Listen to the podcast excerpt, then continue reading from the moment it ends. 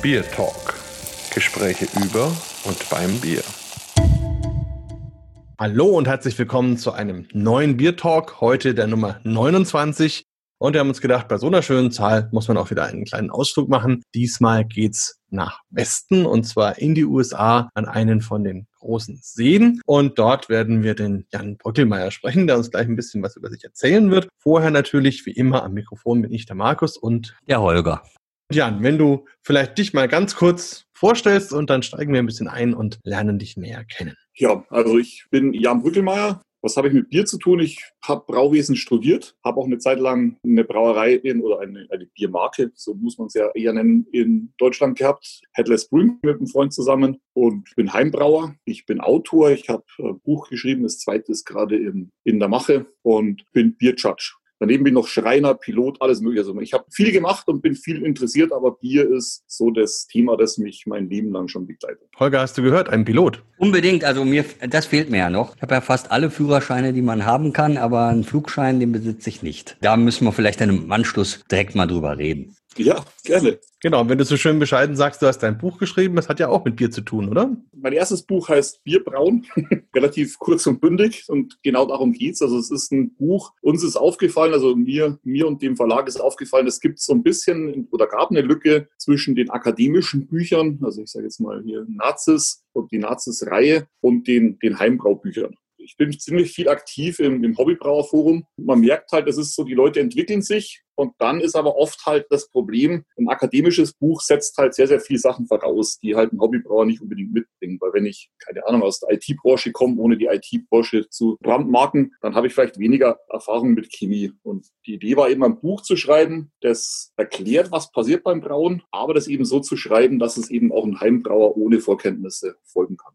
Ja, und du bist ja jetzt in den USA, hat es, also vielleicht erstmal überhaupt die Frage, wie du da hinkommst und dann hat das vielleicht auch dein Buch ein bisschen inspiriert. Ich bin das zweite Mal in den USA, habe eben Brauwesen studiert, war dann im Maschinenbau tätig, bin vom Maschinenbau in die, wie soll man sagen, die Seiten gewechselt zur Anwendung und arbeite für den weltgrößten Lebensmittelkonzern in den USA und kümmere mich hier um Abfüllung und Verpackung. Mein Bierbuch hat durchaus auch mit den USA zu tun, weil ich bin das erste Mal eben umgezogen und mir hat hier in den USA einfach mein Weißbier gefehlt. Deshalb habe ich zum Heimbrauen eben wieder zurückgefunden und aufgrund von dem habe ich das Hobbybrauerforum kennengelernt. Über das Hobbybrauerforum sind nochmal die Idee gewachsen, da muss man ein Buch schreiben. Faszinierend. Ja, apropos Hobbybrauer und Bier, Holger, ich glaube, wir müssen mal ein Bierchen aufmachen. Wir lassen dem Gast den Vortritt, oder? Unbedingt, natürlich, selbstverständlich. Ich habe euch natürlich schon ein paar Mal zugehört. Es gibt einen Tipp von meinem Bier. Es steht oben auf dem Hals die Zahl 1040. Und es klingt so. Aber das ist ja ganz einfach, oder? Also auf jeden Fall ist es mal ein Bier aus Wein Stefan. Genau. Klingt sehr weich beim Einschenken. Hast du gehört? Ein Vitus ja, vielleicht. Ja, Vitus oder Corbinian würde ich jetzt tippen. Würde ich normalerweise trinken, aber bei mir ist ja erst 11 Uhr vormittags. Deshalb bin ich auf normale Hefeweißbier umgestiegen. Hm. Auch nicht schlecht. Wahl. Gute Wahl, auf jeden Fall. Der Grund ist, es ist vielleicht nicht mein Lieblingsweißbier, aber es ist aus Weinstefan. Und wenn wir über Buch und so weiter reden, Weinstefan hat mich einfach geprägt. Also Weinstefan, ich habe Weinstefan studiert und das ist nach wie vor noch so eine, eine Verbindung, die ich zu Weinstefan habe und die ich übers Bier gerne ausdrücke. Und hast du da in Amerika jetzt auch Verbindungen zu Brauern oder zu Hobbybrauern? Bist du da irgendwie mit eingebunden? Ja, also es ist hier eine ganz andere Community. Es ist Brauer, und, und Hobbybrauer professionelle Brauer und Hobbybrauer sind viel enger, enger verwoben. Die heutigen professionellen Brauer waren früher Hobbybrauer. Ich bin hier, es gibt einen Hobbybrauverein in, in Cleveland, also ich wohne in der Nähe von Cleveland. Da bin ich aktiv oder mit denen habe ich öfter zu tun. Und da gibt's auch Market Garden, ist eine Brauerei in Cleveland vom Andy Sweet Cream, der kommt ursprünglich von Dogfish Head und er war eben früher auch Heimbrauer. Und auch mit dem habe ich öfter zu tun. Also wir, wir reden öfter, wir brauen oder reden öfter übers Brauen. Ich helfe ihm manchmal in der Brauerei aus und ja, also es ist eine sehr lebhafte Community. Jetzt hast du ja deinen Weizen eingeschenkt, würde uns natürlich bestimmt interessieren, wie du das jetzt so empfindest und vielleicht auch, also ich erlebe es oft international, Holger, du ja auch, dass die meisten ausländischen Brauer am meisten Probleme haben, ein gutes Weizen zu brauen. Ist das dann für dich als Hobbybrauer auch so und wie würdest du dieses Weinstefaner dann da einordnen? Also Weinstefaner ist wirklich in meinen Augen, es ist nicht das beste Weißbier, aber es ist eine, eine absolute Größe und es ist vor allem sehr stetig in der Qualität. Und das ist wirklich so ein, wie soll man sagen, ein Go-To Weißbier. Weil mir wirklich immer wieder auffällt, egal wo man Weinstefan auf der Welt trinkt, man weiß, man bekommt ein gutes Weißbier. Hat hier einen relativ guten Ruf, Weinstefan, also ist wirklich so eins von den, von den Bieren, wo eben sich viele Brauer dran orientieren. Aber wie du schon sagst, das ist Weißbier klingt immer so einfach, aber ist es nicht. Und ist auch mit eben ein Grund. Ich trinke gerne Weißbier, meine Frau trinkt gerne Weißbier. Warum ich mit der Hobbybrauerei eben wieder verstärkt auch angefangen habe, weil ich beim ersten Mal in den USA festgestellt habe, es gibt einfach kein gutes Weißbier. Weißbier ist eben auch eins von meinen Standardbieren. Also ich mache relativ viel, auch wirklich durch die Bank, nicht bloß klassische Biere, aber Weißbier ist immer wieder mit dabei. Tja, Holger, das war schon mal ein bayerischer Aufschlag. Wie machst du denn weiter in Sachen Bier? Also, das sage ich euch gleich, aber das Hefeweizen von Weinstefan hat ja viele Preise auch gewonnen, ist ein absoluter Klassiker. Und ich finde eben auch, dass das Sortiment von Weinstefan, das ist schon beeindruckend. Also, da kann man alles Mögliche erleben, was Bier auch sein kann. Also, jetzt haben sie auch noch mal ein helles gemacht, weil hell ist ja auch voll im Trend. Aber gerade jetzt vorhin, wir hatten uns ja beide sofort Vitus und Corbinian gewünscht. Also deshalb haben wir es ja auch sofort gemeint zu erraten. Ja, und wenn man jetzt diese beiden Biere auch nimmt, beide Bockbiere sind ja outstanding, würde ich sagen, würde man vielleicht in Amerika sagen. Ja, also was habe ich mitgebracht? Also ich ähm, mache jetzt mal was und lass euch mal raten. Also ich stell's mal ab. Ui, Fast. ein Liter Schuhmacher alt. Also das ist ganz kalt. Das klang aber so. Hör mal weiter zu. Oh. Also ich würde sagen, was Belgisches, da ist ein echter Korken drin. Sehr warm. Also, oh, war ja jetzt der Korken abgebrochen. Hört sich nach Bierversuch an. Ja, jetzt der Bierversuch an. Du bist schon wieder, versuchst schon wieder ein bisschen unverschämt zu werden, ja? Also, Wir machen dann übermorgen weiter, wenn du sie aufhast. weißt du, verstehst du? Also, ich meine, man gibt sich einmal Mühe und du kannst es auch wieder nicht wertschätzen. Ich weiß auch nicht, warum ich dich so nett und so toll finde, aber ist jetzt auch scheißegal. Also, du rätst es eh nicht. Jan, komm, wir machen weiter. Lass den Bamberger da. so. Boah, also der ganze Raum ist erfüllt von Sensorik. Es ist, hat eine säuerliche Note und einen rosa Schaum. Jetzt den Rest macht ihr. Rose de Gambrinus. Oder wie heißt Alexander? Hm, Also ich gebe euch einen kleinen Tipp. Also woran kommt man bei einem Brüssel-Besuch als Bierliebhaber nicht vorbei? Cantillon. Krieg? So ist es. Cantillon, Krieg, 100% Biolambic. Das Fein. war, das war Teamwork, Markus. Ja, super. Und ich darf nur noch mal darauf hinweisen, bei ungefähr 12 Grad, und da ist es wirklich für mich am allerbesten. Also das ist so großartig und wir haben hier so ein tolles Wetter heute und es ist wirklich richtig warm. Äh, Spitze, also absolute Spitze. Viel besser kann man einen Krieg nicht machen in meinen Augen. Bin ich dann doch neidisch. Schön, freut mich. Ich auch, ich auch. So, ja, jetzt bitte weitermachen. Soll ich ein Bier aufmachen, ja? Okay. Jawohl. Gut, also. Na, da müsst ihr aber auch raten. Das wird jetzt aber schwer. Man hört überhaupt nichts eigentlich. Du, du schüttest gar kein Bier ein. Ah, doch, jetzt so langsam. So ein bisschen kam doch, genau. Also, Naja, okay, also ähm, du hast ja wahrscheinlich ganz langsam geschüttet, deshalb ist es ein Bier, was ein, eine gute Schaumbildung hat. Ich könnte mir vorstellen, weil wir ja mit Amerika telefonieren, dass es ein IPA ist. hm, nein. ganz, ganz falsches Ende der Fahnenstange. Also auch bei mir ist der Raum sehr aromatisch erfüllt mit sehr vielen Aromen. Dann ein Imperial Stout Oak Aged gereift. Nein, auch ganz falsch. Habe ich mich getäuscht oder war da am Anfang eine Bügelverschlussflasche? Leider getäuscht. War ein ganz normaler Kronkorken.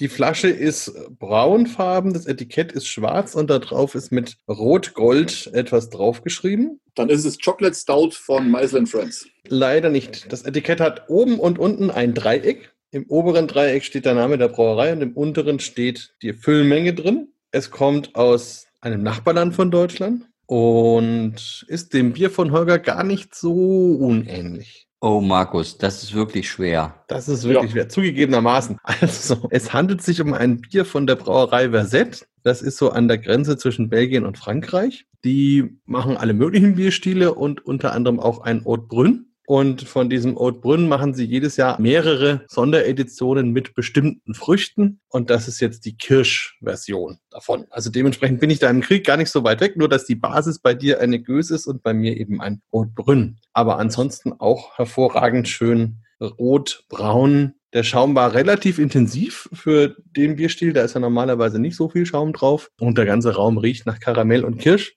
Ah, ja, doch sehr, sehr schön. Das klingt extrem lecker. Mhm. Aber wie kommst du jetzt auf so ein Bier, wenn wir mit Amerika telefonieren? Ach, weil ich gedacht habe, das ist einfach ein sehr besonderer Biertalk heute mit auch einer besonderen Geschichte, dass jemand eben aus Deutschland nach Amerika geht, dann aber für die Deutschen ein Bierbuch schreibt, wie sie Bier brauen sollen sozusagen. um, ähm, und ich habe mir gedacht, okay, was habe ich denn noch so richtig an Bieren bei mir rumstehen, die ich schon immer mal trinken wollte, aber noch keine Gelegenheit dafür gefunden habe. Und da ist mir das ins Auge gefallen, da habe ich gedacht, okay, dann nehmen wir das. Und äh, war eine gute Wahl. Also, weil, ich meine, gut, es hat sechs Prozent, ist schon ein bisschen kräftiger. Wir haben ja bei uns auch immerhin schon nach fünf am Nachmittag, da darf man das, glaube ich, schon. Und andererseits ist es ja trotzdem mit den Kirschen und der Säure jetzt kein so ganz so schweres Bier. Das heißt, das kann man auch schön noch trinken und dabei sich lustig unterhalten und dann nachher auch noch einen Abend dranhängen. Also insofern war so mein Gedanke. Zu USA passt ja im Endeffekt alles, weil es ist ja auch ein großer Schmelztiegel der verschiedenen Kulturen und Bierkulturen. Das stimmt auf jeden Fall. Und ich habe schon viele gute Old Bruns von amerikanischen Brauereien getrunken, zugegebenermaßen. Also da gibt es ja doch eine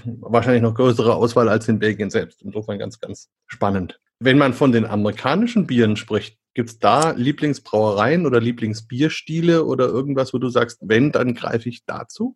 Meinst du jetzt wirklich richtig Big Brew oder, oder richtig amerikanische Biere oder Craft Biere? Weil Craft Biere, die meisten Craft Biere ja, sag ich mal, keine heimischen Stile sind. Aber wenn es um die wirklich traditionellen amerikanischen Stile gibt, gibt es eigentlich bloß zwei.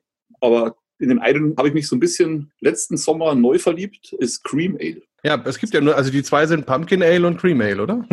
ja, und, und, und California Common, also Steam, ah, ja. Steam Bier. Ja.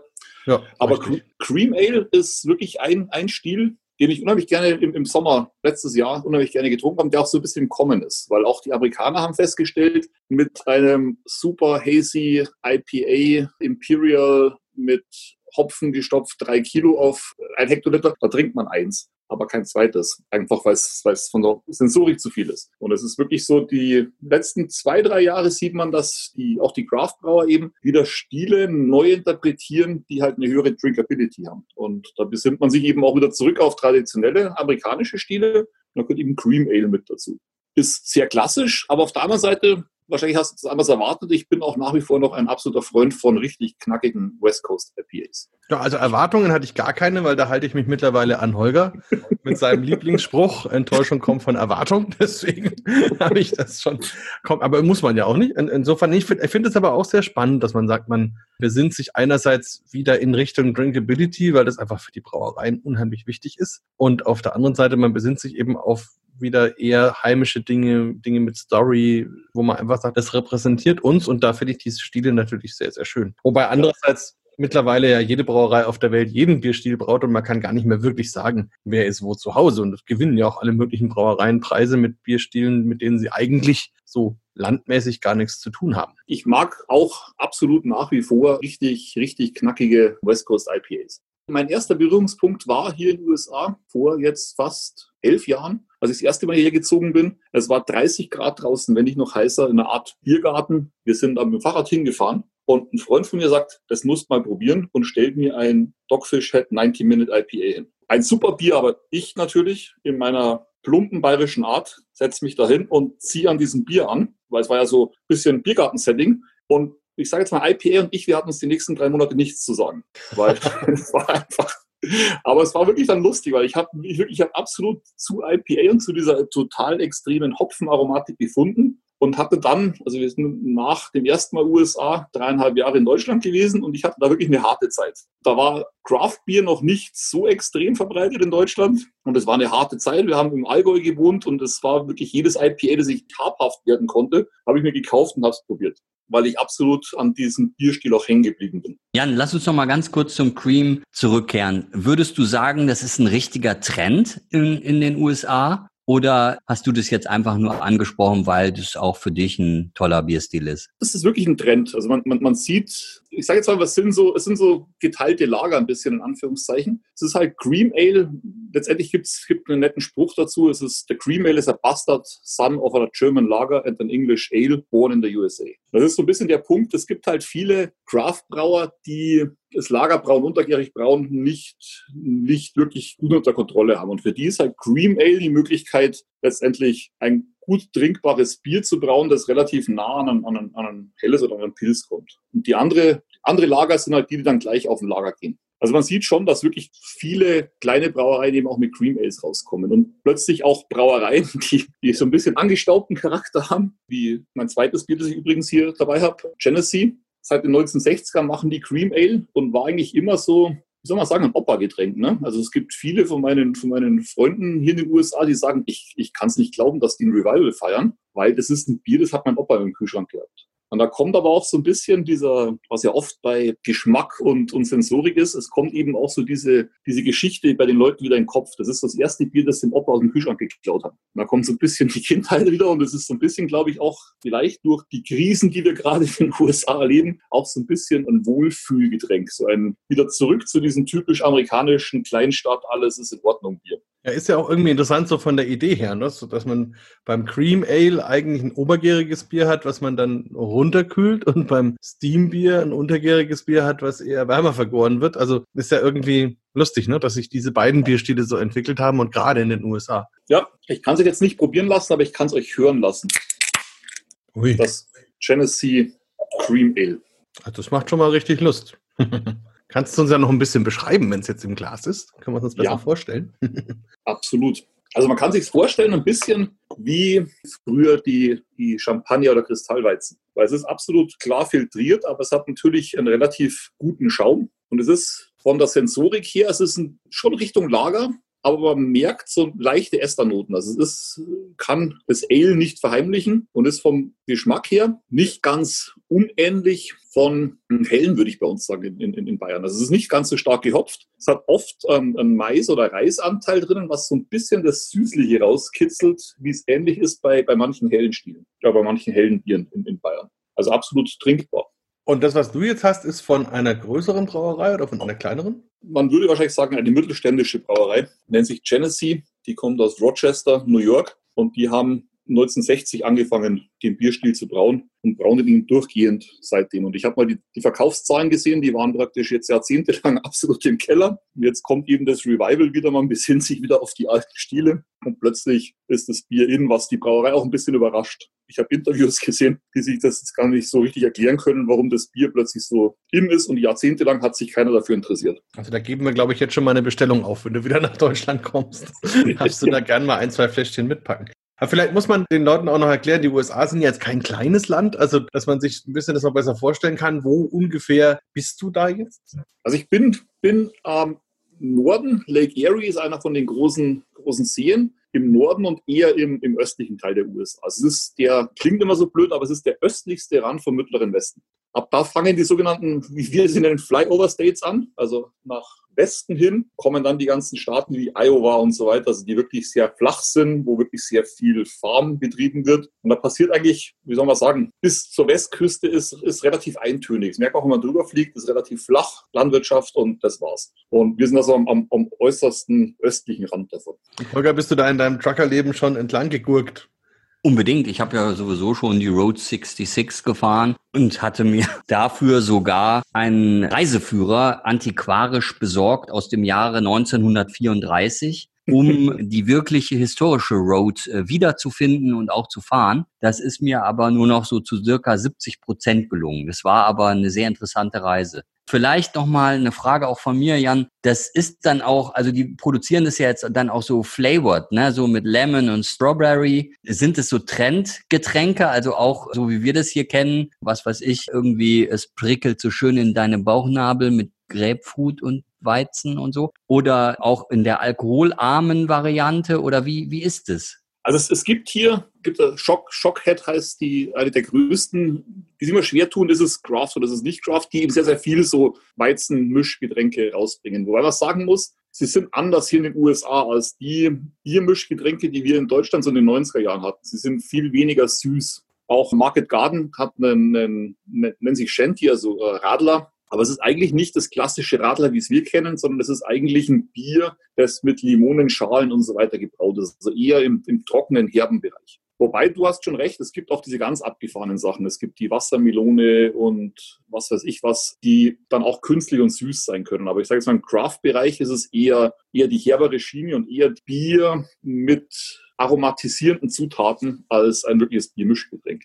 Ja, ich meine, was wir so hören, ist ja, dass es auch diesen neuen Trend in den USA gibt, oder mittlerweile ist er gar nicht mehr so neu, das Hart Seltzer, also wo man letzten Endes Wasser hat und Alkohol und irgendwelche Aromen dazu tut. In Deutschland ist es jetzt auch angekommen. Es gibt die erste Brauerei, die das verkauft. Hast du davon auch was mitbekommen? Ja, es ist hier ein ganz großes Thema. Es ist natürlich, weil der, der amerikanische Biergeek natürlich jedem verachtet, der hart Seltzer trinkt. Wobei man sagen muss, dass viele von den Craft-Brauereien jetzt auch auf den Zug aufgesprungen sind in den letzten drei Jahren und eben auch hart Seltzer machen. Es gibt jetzt was Neues. Das ist so ein bisschen ein Trend, der sich letztes Jahr rauskristallisiert hat, als Antwort drauf. Das sind die sogenannten Low-Cal ähm, IPAs, also Low-Calorie IPAs. Bei den Hard Seltzern ist die eigentliche Idee, ein Getränk zu machen mit nur natürlichen Zutaten. Also die sind nicht künstlich, die Aromastoffe, aber eben mit unter 100 Kalorien oder unter 90 Kalorien pro Dose. Das ist die Idee dahinter. Und diese Low-Calorie-IPAs sind auf derselben Schiene. Das heißt, es ist ein IPA,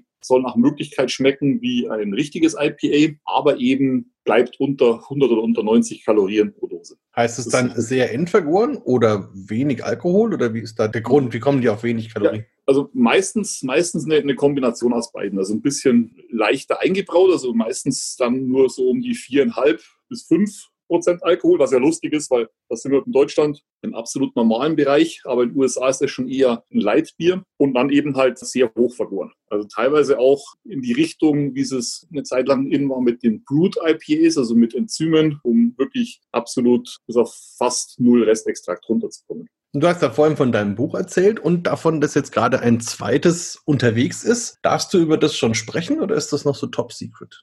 Nee, absolut. Also es ist, die Idee war immer, ursprünglich ein Buch zu schreiben, das das Thema Bier als solches behandelt. Und wir haben ziemlich schnell gemerkt, dass das wird nichts. Der ganze Herstellungsprozess und Bier als, als Kulturgut, als Lebensmittel, als Genussmittel, das ist einfach, das ist zu viel für ein Buch. Und deshalb haben wir es getrennt. Das erste Buch war ganz klar an den, an den Brauer gerichtet. Und das zweite Buch ist jetzt an den Brauer, aber auch an den Biergenießer, an den Biertrinker gerichtet. Und es ist ein Teil Geschichte drinnen, aber es ist was eben mir wichtig war, und ich glaube, da seid ihr beide auch die richtigen, Bier soll Spaß machen. Und mir fällt immer wieder auf, dass es wirklich viele Leute Bier trinken so verbissen sehen und so verbissen geworden sind mit Stilregeln und das IPA ist aber kein IPA, weil es hat zwei Bittereinheiten zu viel und ein halbes Prozent Alkohol zu wenig. Bier soll Spaß machen. Bier ist, ist ich habe einen Professor gehabt in Wein Stefan, der immer gesagt hat, die wichtigste Aufgabe eines Brauers ist, Freude zu bereiten. Das versuche ich mit dem, mit dem Buch zu vermitteln, einfach die Vielfalt von Bier,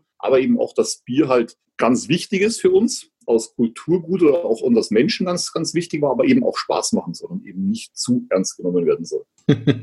Also das Zitat ist auf jeden Fall klasse, das müssen wir uns unbedingt merken. Und die Bücher erscheinen nur auf Deutsch oder auch auf Englisch? ist mein Problem. Sie erscheinen nur auf Deutsch. Und ich habe jetzt gerade mit dem, mit dem Braubuch das Problem, dass ich ständig wieder Passagen übersetzen muss, weil natürlich mich viele Hausbrauer hier fragen, Jan, du hast doch ein Buch geschrieben. Wie mache ich Folgendes? Und ich habe zwar auch Kontakt gehabt hier mit, mit ein paar Verlagen, aber es ist einfach ein Buch in dem Umfang, es hat knappe 500 Seiten, ist schwierig zu übersetzen, weil die Kosten sehr, sehr hoch sind. Klingt jetzt blöd, aber es ist fast günstiger, ein Buch neu zu schreiben, als ein Buch in dem Umfang zu übersetzen. Auf jeden Fall, die kann ich voll nachvollziehen. Also ich hatte auch schon, gerade auch bei meinem Bierbuch, die Nachfrage sowohl auf Spanisch als auch auf Englisch. Und die Übersetzungskosten, die sind dann fast fünfstellig. Und damit ist es äh, nicht mehr sinnvoll. Also schlicht und einfach kann man sich im wahrsten Sinne des Wortes sparen. Schade eigentlich, aber naja, so ist es eben in, unserer buchschreibenden Zunft. Aber ist dein Englisch so, dass du sagen würdest, du könntest es jederzeit auch auf Englisch? Ich würde sagen ja. Ich weiß nicht, ob das ein Amerikaner auch behaupten würde.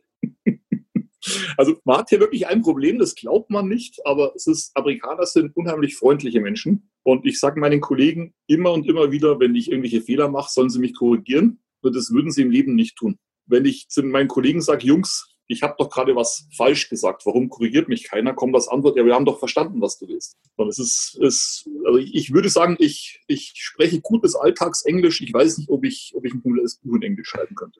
Ja, da fehlt mir aber so der Mut auch. Ja, ich bin selbst bei englischsprachigen E-Mails immer sehr im Zweifel, ob ich das irgendwie gut hinbekomme oder nicht. Aber gut, letzten Endes ist es so, es geht darum, dass man verstanden wird und solange man das am Ende hinbekommt, ist ja zumindest die Kommunikation schon mal gemacht. Ja, vielleicht, ja. wenn wir so langsam aber sicher kommen wir ja dem Ende zu. Würde mich noch interessieren, wie ist denn jetzt bei dir so allgemein die Lage? Also wir hören ja aus Deutschland leider keine guten Nachrichten aus Amerika, sowohl was die Pandemie angeht, als auch was die ganze politische Situation angeht. Merkst du da am Erie-See was davon und wie verhält man sich da als Deutscher, wenn man das so mitbekommt?